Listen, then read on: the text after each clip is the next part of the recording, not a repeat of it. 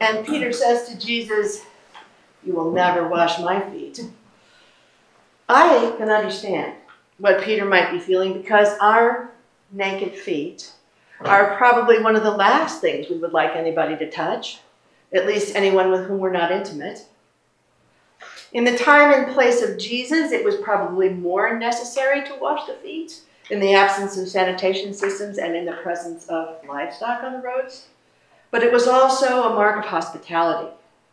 We, however, would prefer that no one comment on our state of cleanliness, much less offer to wash parts of ourselves. That would not be hospitable for us, that would be intrusive. But Peter was not merely commenting on how much filth Jesus would encounter by kneeling on the floor and washing his feet. He was also, of course, saying that washing the feet was no job for anyone other than servants. And we, we most certainly don't have servants and we don't allow them to wash our feet. Why? Because that is just too close for us. That is just too close for comfort. Being too close for comfort is what Jesus does with Peter, though. And he tells Peter that getting that close, giving up all his status as Lord and teacher, touching all the ugliest parts of Peter, is what life should be like for all of us. A little later in John's Gospel, Jesus says, I no longer call you servants, I call you friends. And the mark of that friendship is that you love one another as I have loved you, as I have served you, as I have washed your feet. The great drama of the Passover announces for us that when God acted on behalf of Israel, the concept of owner and slave gave way to the community of friends and neighbors. In that Passover narrative, which we heard, it is asserted that God overturns the Egyptians in favor of the Israelites. It is a narrative of triumph, of exultation, of wonder, of vindication. God offers freedom and abundance to everyone, especially the disinherited. The practice of that freedom and abundance for everyone comes to us in the Gospel of John in the foot washing. When Jesus washes the feet of the disciples, he entrusts us to each other's care. He abolishes the division between master and servant, insider and outsider, citizen and alien, and gives us instead the instruction to love each other as deeply and as carefully as we love ourselves. The world could sorely use some love right now. The disinherited are searching all over Europe for sanctuary. Belgium and France are reeling from terrorist attacks. The United States is wounded with the foulest, most exclusionary language in our political dialogue. We are hard put to find abundance and love.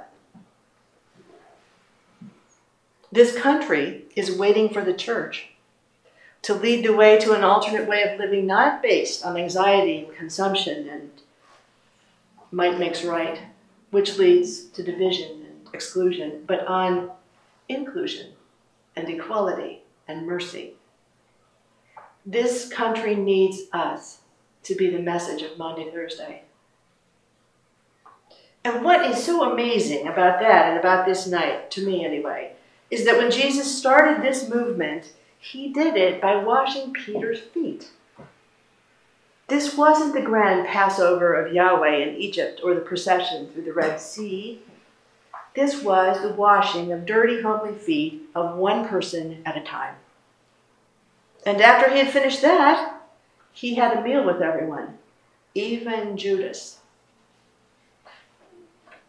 In this tiny gesture, in this one reversal, Jesus demonstrates the way to love one another. Holding the tired, sore, rough places of someone else for a while and sharing a meal.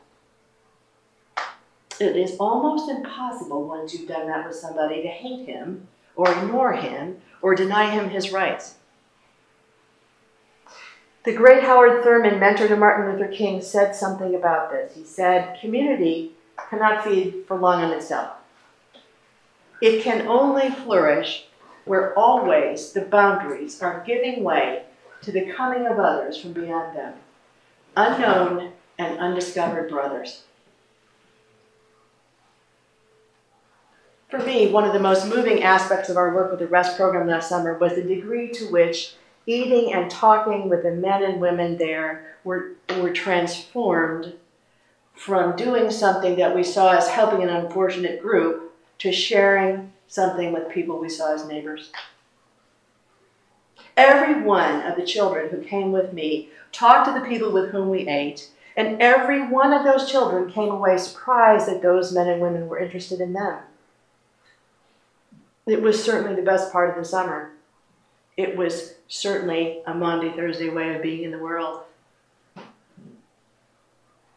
Perhaps we could reflect as we eat this bread and share this wine about the unknown and undiscovered brothers in our lives here.